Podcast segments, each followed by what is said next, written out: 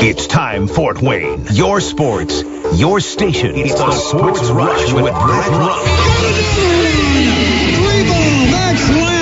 Covering all the topics that hit a nerve here in the Summit City. Clark, 11-yard touchdown. Only on 1380 The Fan and 100.9 FM. Now here's your host, Brett Rump. The greatest, most interesting, most important person of all time. You are incredible! Listen to me, I'm older and I'm wise. Yeah, well, you're half right. What is this, amateur hour? This is going to be huge. I believe this is going to be our finest hour. Just when I think you've said the stupidest thing ever, you keep talking. I think that's the worst thing I've ever heard. That boy ain't right. The simplest way to put it, I have problems. Welcome to the alleged show. It's about damn time. Turn up the music.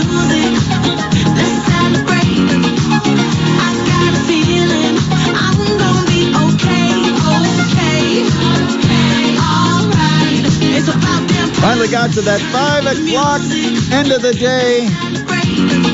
Time to go home. Here we go. It's the Sports Rush, your daily local sports fix, 4 to 6. I am Brett Rump along with Adam Lundy. Glad to have you with us. 46862, the Parkview Sports Medicine text line, so you can join the show. Let us know what's on your sports brain today. Of course, we had... couple of texts earlier from the same texter who was talking about the Purdue Boilermakers and their little bit of a letdown against Minnesota. They did come back and win that game at Mackey Arena, but on the road, they weren't able to make the comeback against Ohio State, and they said it gives them a lot of reservation in getting their hopes too high for the March tournament, and you get that. I mean, and that's, you know, we talked about this in the first hour. That's what Purdue players have been hearing all season long. Every time they have an accomplishment, it's like, yeah, that's great, but let's see what they do in March, right? You downplay it because that's Purdue fans. They don't want to get their hopes up based on regular season accomplishments and then be let down again in the NCAA tournament. And so I think it's very normal that the guys hear that. They see it on social media, and eventually they're like, you know, it doesn't matter if we win or lose. And they'll come out and have a dud. And so, you know, you're at a part of the schedule where the teams aren't teams that you're naturally going to get pumped up for because it's not like the, you know, you're trying to prove your supremacy in the Big Ten. You're not taking on Illinois. You're not taking on Wisconsin. No, you're taking on teams that are in the middle or bottom of the pack. And what happens is you don't play your best basketball. And Purdue certainly didn't play its best basketball yesterday. 14 turnovers leading to 22 Ohio State points. They only forced Ohio State into 6 turnovers, and that produced just, what was it? How many points did Purdue have? 5 points off turnovers. So not the kind of game that Purdue was hoping to have in Columbus. And, hey, Ohio State, big win. You know, I was a little surprised in the way they let go of Chris Holtmann. I thought he would at least get done with the season, and then they could make their decision. But it's a bold move by a new athletic director, and first game for an interim assistant coach, coaching his first game as a head coach on an interim basis, and he picks up a win over the number 2 team in the country. Not a bad way to start your career, and at this point, I think I'd be in the athletic director's office saying, let's negotiate a deal. Because you're never going to have more leverage or a better resume than a 1-0 undefeated record and a win over the number 2 team in the country. And I thought the Buckeyes actually played with a lot of aggression, a lot of fire, and really, you know, a lot of effort, got after loose rebounds. And, you know, every time they were on offense, they just seemed to have that little extra pep in their step, you know, whether it was taking a cut to the basket or every three-pointer. It just felt like they were confident in their shot and that it was going to go in. You never know what team you're going to get when you have a coaching change like this, because it could send the team 2 different directions.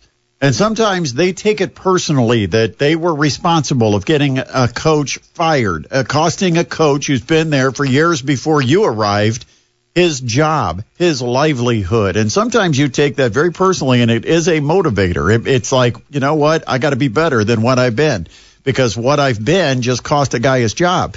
And you come out and you play a better basketball game. And I think for Ohio State, that's what we saw. And Purdue wasn't able to handle it. Ohio State went on a run. They took control of this game late in the first half. And they, even though Purdue made a couple of runs, the one thing Purdue didn't have was a lead. And that, I think, is a huge difference. Psychologically, Ohio State never gave up the lead. Because for a team that's been losing, what would happen if Purdue all of a sudden comes from double digits down? What were they, 13 down or something like that? Yeah. To come back and give up that lead in the second half. For Ohio State, in their minds, it's here we go again. Exactly. It's a letdown. You know, it's a psychological dagger. But it didn't happen. So Purdue ends up falling to Ohio State 73-69. But I think Purdue still safely. What are they at number 3 ranked in the country now? They are 3. And so they're still number 1 seed in the tournament. Probably could afford even one more loss. But I don't know if they want to go to 2 more losses. And you think, you know, there's one probably waiting for them in the Big Ten Conference Tournament. Sometimes, though, what happens is those lines have already long since been decided when you get to about the third day of the Big Ten tournament. So by Saturday, at the latest, the committee's already figured out their number 1 seeds, their number 2 seeds, and anything that happens in the postseason tournament that would happen on Saturday or Sunday has very little influence on the actual seeding line. But anyway, 46862 is Parkview Sports Medicine text line. If you'd like to weigh in, we always welcome your suggestions, questions, and feedback here on the Sports Rush. Good weekend for the Mastodons heading up to the Motor City, taking on Detroit Mercy. They're, again, another team you don't know how they're going to respond after they pick up their first win and they finally get off the schneid after being 0-26. They got a double-digit win against IUPUI, and so they bring a lot of momentum and probably some renewed confidence into that game against the Mastodons. They played well, and the Mastodons, though, eventually shook them in the second half and ended up winning the game 83-69, and then the women got a big win over Detroit Mercy as well. That game at the Gates Center yesterday. And we talked about how the women were taking on the 2 teams that were closest to them in the standings other than Wright State. And so you had 2 teams right there on the cusp, a game and a half behind the Mastodons.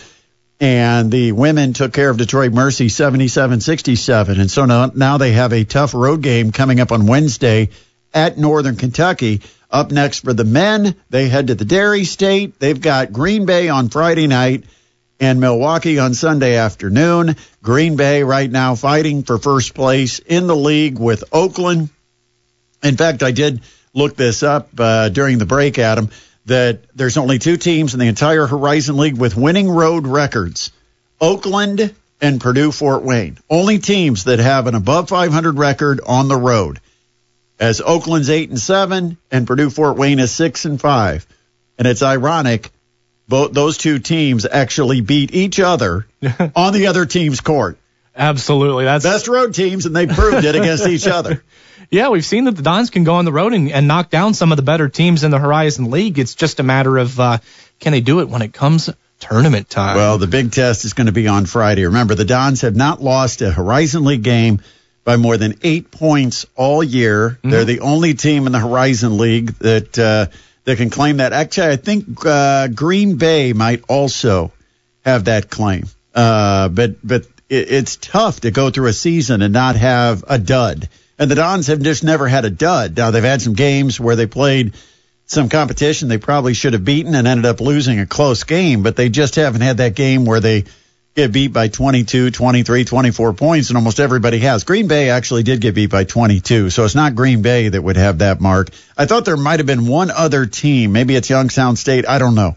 All I know is I think there's one other team in the Horizon League that has not lost a game by more than 8 points, and the Mastodons have that going for them. So they're competitive with everybody. They can beat everybody. They can win on the road. All of the factors are there if you kind of ignore the fact that, yeah, it's just an 8-8 team right now in the Horizon League because their seed is going to be impacted by the one loss record. But the statistics that kind of back up where this team is at in relation to others, there's a lot of favorables in those analytics. So, but anyway, nice little weekend trip to Detroit. And Butler. Oh, Butler. Their chances are fading.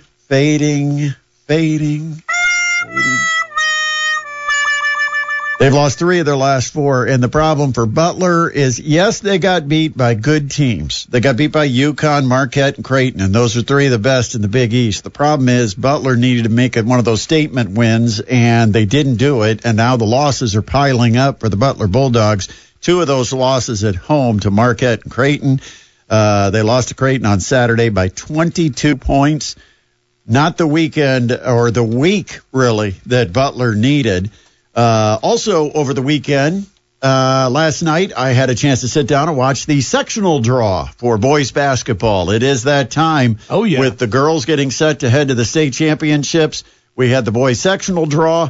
And taking a look around the area, I think all eyes point to the Bluffton 2A sectional, because that is where you have an 18-4 Adams Central team, an 18-2 Manchester squad, 16-4 Whitco, 17-4 Bishop Luers, and Bluffton, who's got a great basketball tradition, sitting there right around 500.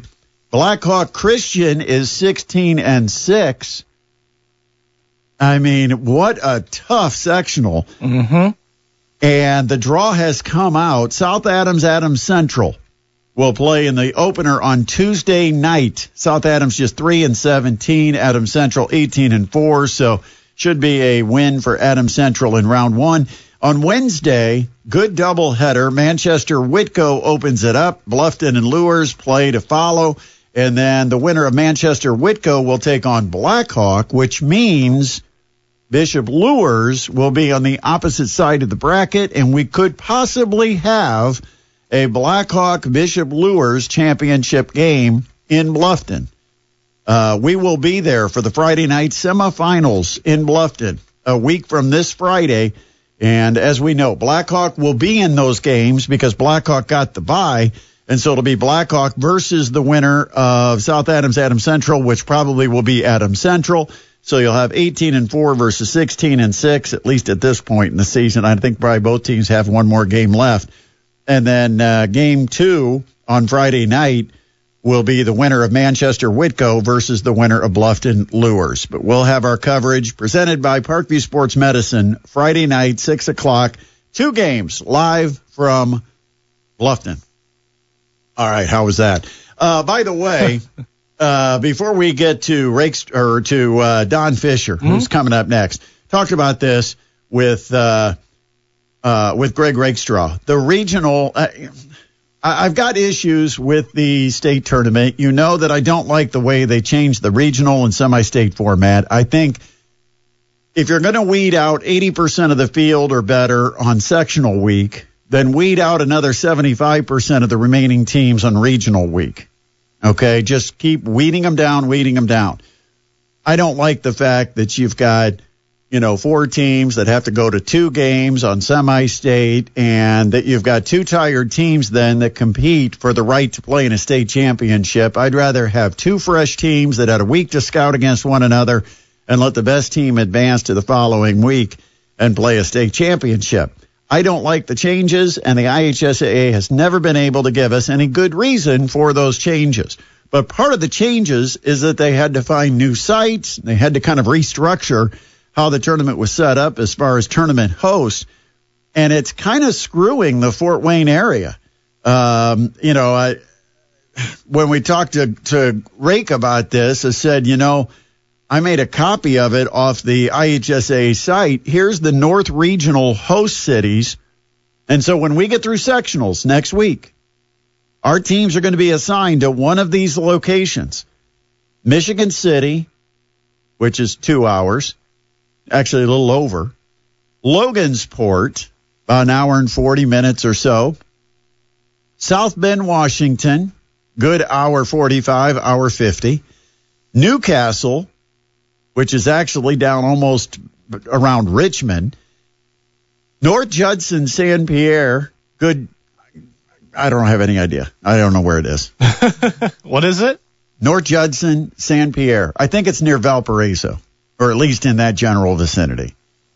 Lapel, Triton, which is near Plymouth, or just it might even be west of Plymouth, and Frankfort. which is northwest of Indianapolis. So North Judson, that school district just south of LaPorte, just northwest of Winnemac. So definitely over there by Illinois. It's near Valparaiso. Yep. You were right. Yep. Yeah, it's in the Valparaiso area. So that's almost 2 hours away. Mm-hmm. So when we get our teams that advance out of the sectionals, they're going to have to go play regionals probably an hour and 45 minutes away or more. Sounds hour and 15 minutes maybe at the closest. Yeah, I don't like it. 46862, Parkview Sports Medicine text line. We've got to take a timeout. Don Fischer is going to join us coming up on the other side. Welcome back to the Sports Rush, your daily local sports fix, 4 to 6. I am Brett Rump along with Adam Lundy. And coming up tonight, we've got the coaches' shows. Yeah, we've got Matt Painter coming up at 6:05. And then at 7:05, it is Inside IU Basketball with Mike Woodson, hosted by Don Fischer. We've got both of those shows lined up tonight. And joining us right now, as he does each and every week for our 15 Minutes with Fish, it's the legendary Hall of Fame Hoosiers play-by-play broadcaster Don Fischer. And, Don, before we get into Indiana, do want to tell you I know former Indiana coach Mike Davis, who you have a lot of respect for and have maintained somewhat of a relationship with over the many years since he departed IU. Big for Detroit Mercy. They are not going to go winless this year. They did pick up a victory. So an update on Detroit Mercy. They have now got a win. Well, I have to call Mike and congratulate him. I did not know that because I've kind of lost track, knowing full well that they had not won a ball game up to that point. So, yeah, it's tough to talk to somebody when you know they're 0-26. It's like, exactly. Where do you start that conversation? You know. Well, you don't want to ask the guy how's it going because you know how it's going. Yeah. Yeah. No, Mike is a good man. Obviously, they've had a really rough year, no question about that. We'll see how Detroit Mercy handles that because lots of times when you don't have a very good season like they are not having, that pretty much ends your reign. And honestly, I think Mike is a really good basketball coach. I don't know if this is his last gig or not. I think he's always been a good coach and figured out a lot of ways to play good basketball, but this year has been, without question, probably his most trying as a head coach, and you never know when they finally say enough is enough. You know what I mean? Yeah, and it's kind of interesting. You go through the season and so many games that they had there for the taking, and they just couldn't figure out how to get over that final hump and claim the win. And Mastodons were there on Saturday, and got a win, but Mike did get the win last week on Wednesday against IUPUI. So at least it's not going to be one of those haunting seasons that will wear on you forever. I can't. I still think it's going to wear on Mike for a while. I think, yeah, it probably will. Hey, Don, let's talk about Indiana because at least wearing on Hoosiers fans right now is where this team is at and where it seemingly is heading. You talked about the future fate of Mike Davis. Well, the future fate of this Indiana basketball team doesn't look to be a whole lot better. And I'm not referring to the head coach. I'm referring to what they've got as far as March plans because another game that was a winnable game, one you kind of have to have if you're trying to get into the discussion of postseason basketball, and they just couldn't get it put together against Northwestern. No, they could not. Obviously, they get off again to a slow start in the first half, get down, I think, 11 points at one point, and then make it an 8-point game at halftime. Come back in the second half and fall behind by 16. Which, you know, that's in itself is a big problem, and you've got to just take over a ball game to start a second half if you're going to have that kind of a comeback in a matchup against a team like this. And Indiana just struggled mightily in a couple of different areas, and if you look at three different areas in this ball game, you can tell where the ball game was lost. Northwestern. out-rebounded Indiana 38-37, but that wasn't the biggest problem. It was the offensive rebounds in this ball game, which Northwestern had 14 to Indiana's 6. Well, 14, that's an 8-point or an 8-rebound difference on the offensive board, which means you've got 8 more chances right there. Turnovers. Indiana had 11. That's in the ballpark of where Mike Woodson wants Indiana to be. However, they scored 11 points off those turnovers. Indiana turned Northwestern over just 3 times.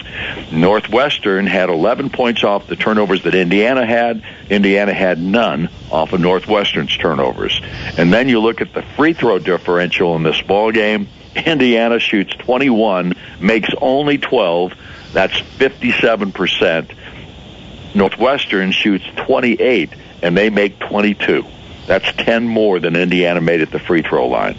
Ball game was won and lost in those 3 areas right there. Well, free throw shooting has been a little bit of an Achilles heel for this basketball team, and you feel like they should be better than what they're shooting right now. Is it a physical? Is it just they're not great free throw shooters, or has it gotten into their heads? Well, I think a combination of all of those. I don't think they're a great free throw shooting team, but I think more than anything else, it's in their heads. I think this ball club really struggles with their confidence when they get up to that free throw line. And why, I have no idea. I know that Indiana's not a great shooting team, but they're not a bad shooting team. And they hit 47% of their field goals in ball games this year. That's not bad. But at the free throw line, they're hitting less than 64%. 64% at the free throw line as a team. That's terrible. And when one guy starts missing, it seems like it just spreads like a pandemic.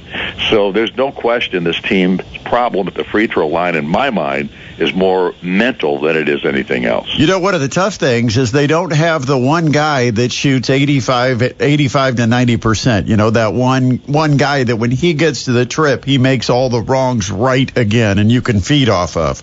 It's like they all share in the problem. Yeah, they do. And Mackenzie Mgbako, who is Indiana's best shooter, is right there at 85% on the year.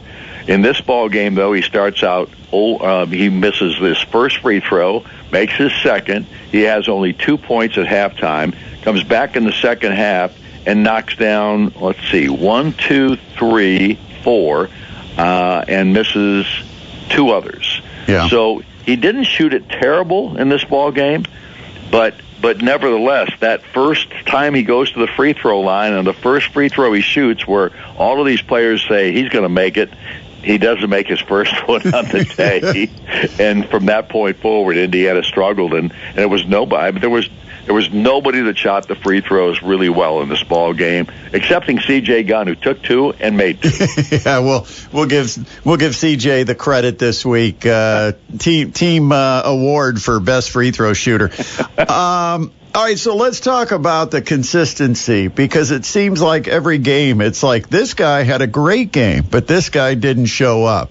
Seems to be a problem with IU that you look at, like, for instance, this week, Khalil Ware was, 22 points, 16 rebounds, but yet Malik Renew didn't really have much of an impact on this one. No, he didn't. He got himself in foul trouble. He had 9 points in the ball game. He had 5 rebounds. But he in the ball game, he plays only 24 minutes. Well, Malik is playing 35 to 36 minutes in most games this year, even 37 minutes at times. And he's a guy that Indiana relies on to be a major factor. He's their leading scorer, and he's such a big part of what Indiana tries to do offensively. But in this ball game, his foul troubles plagued him dramatically, and he just didn't look like he was in sync in this contest. He had a tough ball game, obviously. Mackenzie Mgbako stepped up in the second half and got hot. He scores 22 for Khalil Ware with the 16 boards that you just mentioned.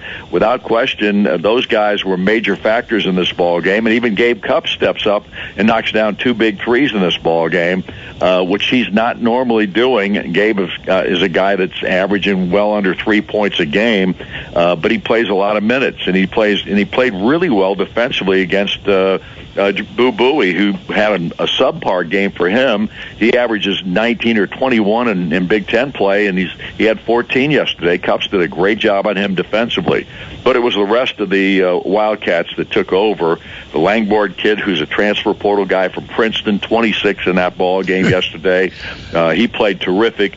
But I thought the bigs in the game for Northwestern were the critical factor. The Nicholson kid, even though his stats aren't dramatic, he had 14 points, but he had 16 rebounds. That's pretty dramatic. And that's about 10 points over his average. Exactly.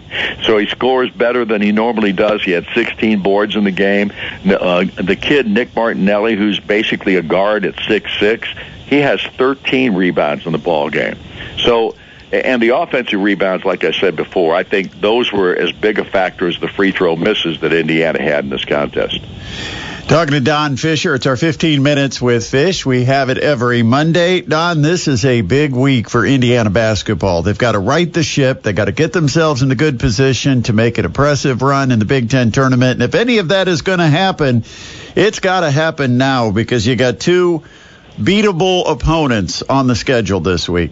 No question. I think if they can't win on Wednesday night, going to Penn State, who beat them by, I think, 15 points when they played them in Assembly Hall, if they can't beat Nebraska, who has not won a Big Ten road game yet this year, and Nebraska's playing pretty well. I mean, they're 8-7 in the league, so they're not a bad ball club. We know that. Fred Hoiberg's team this year, much better than they've been in the past, but they've struggled on the road. They're going to be licking their chops, looking at maybe their first road win of the season if they can beat Indiana in Assembly Hall. And this Indiana ball club has got to right the ship at this point. This week is the critical one. If they don't win either one of these ball games, I don't know if they're going to beat anybody the rest of the year, and that is saying something.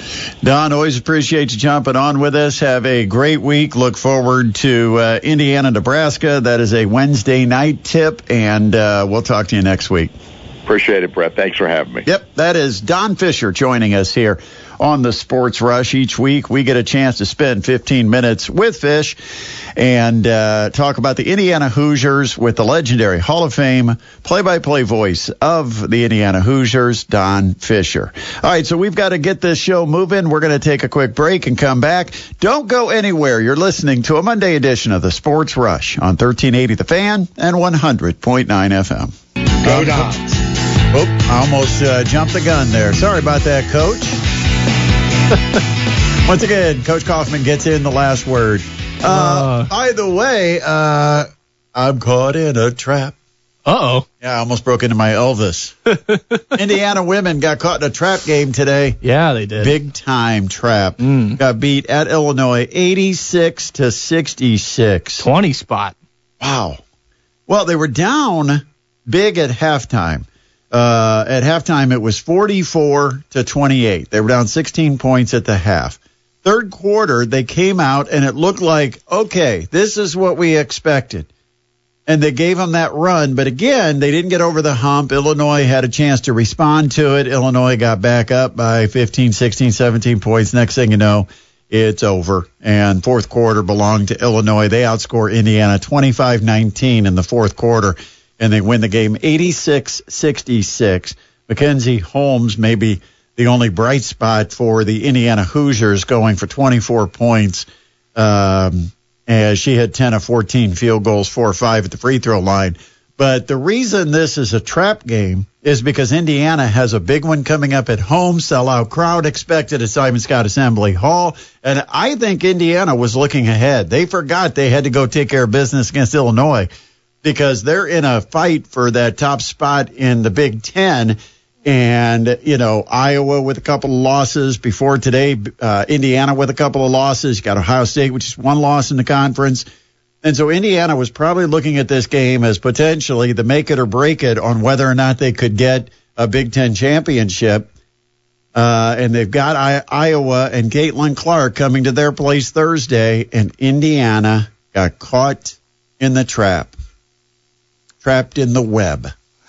Yeah, the web of looking ahead to Caitlin Clark. We've all been there, but no, they definitely needed to handle business today against the Fighting Illini and come up short. They're now, you know, third in the women's Big Ten conference standings, a game and a half back of Ohio State at 13-1, Iowa at 12-2. They've played one less game than the Lady Hoosiers, but Hoosiers now 12-3 in the Big Ten Conference. And, of course, you saw what Caitlin Clark did. Oh, yeah. Her last time out against Michigan. All she does is go for 49 points. Little Iowa program record there, too, for the women. Yeah, not only, I mean, what a night for her, because I wasn't here on Friday, which this game was Thursday night. Mm-hmm. So I didn't have a chance to talk about it because I was traveling up to Detroit, and so Coach Shannon Griffith was here. But Caitlin Clark comes out, scores like the first 8 points of the game, and the record's broken. Mm-hmm. I mean, she left nothing to doubt.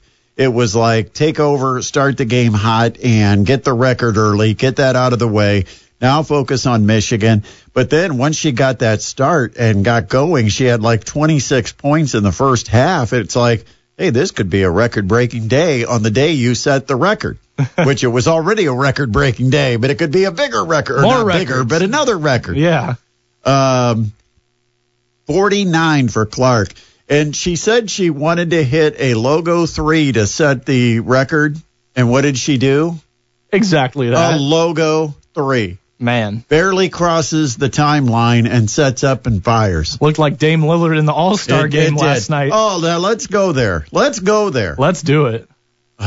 These All-Star games. You know, I thought maybe this would be enjoyable to see the game being played at Gainbridge. I've been to Gainbridge Fieldhouse a number of times, so it almost feels like I'm watching a game take place with a bunch of superstars, with the entire world watching, that I'm very familiar with the surroundings and all. That was just awful.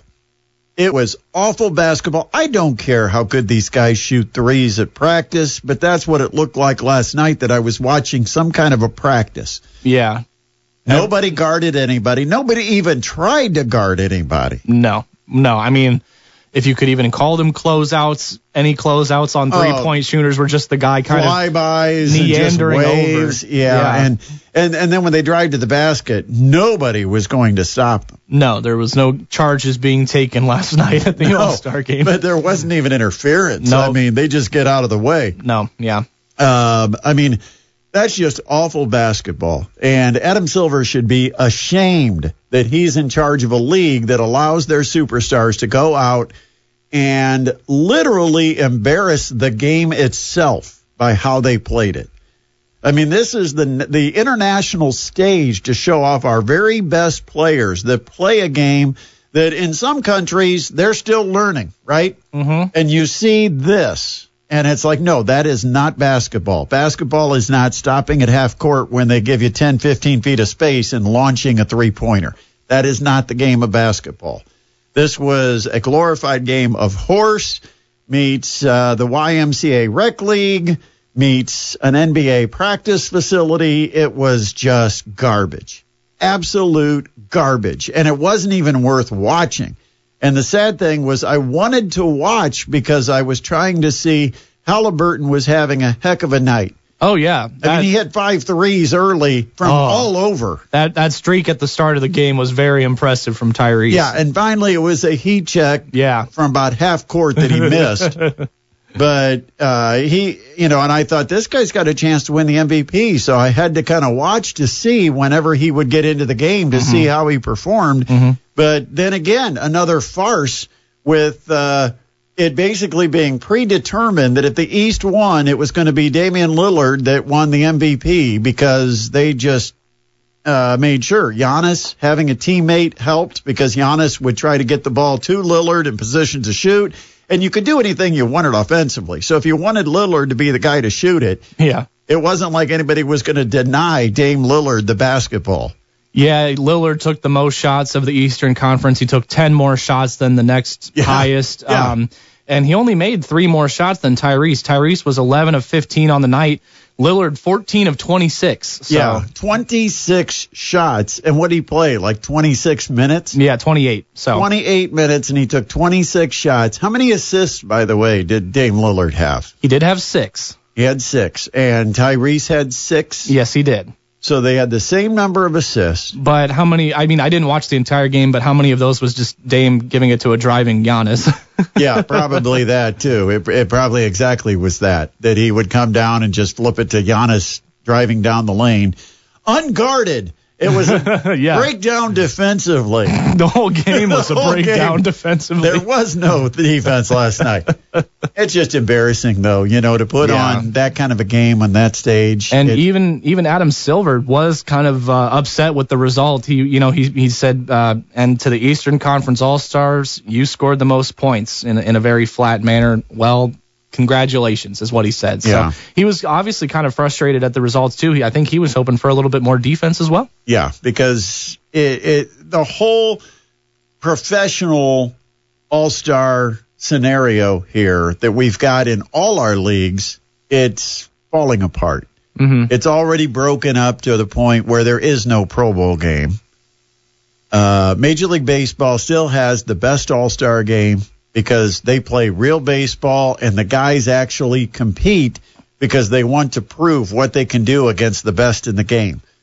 Last night, there wasn't anything proven. Dame Lillard didn't prove that he was the best when you put all the best in the game on the court. He was the best shooter that got the most opportunities. Yeah, I mean, and really wasn't even by percentage the best shooter. That's what I was going to say. He just took the most shots. He took the most shots. What did Carl Anthony Towns end up? What was his field goal percentage? Because he kind of took over that game late for the West. Now, they were already like 20 points down.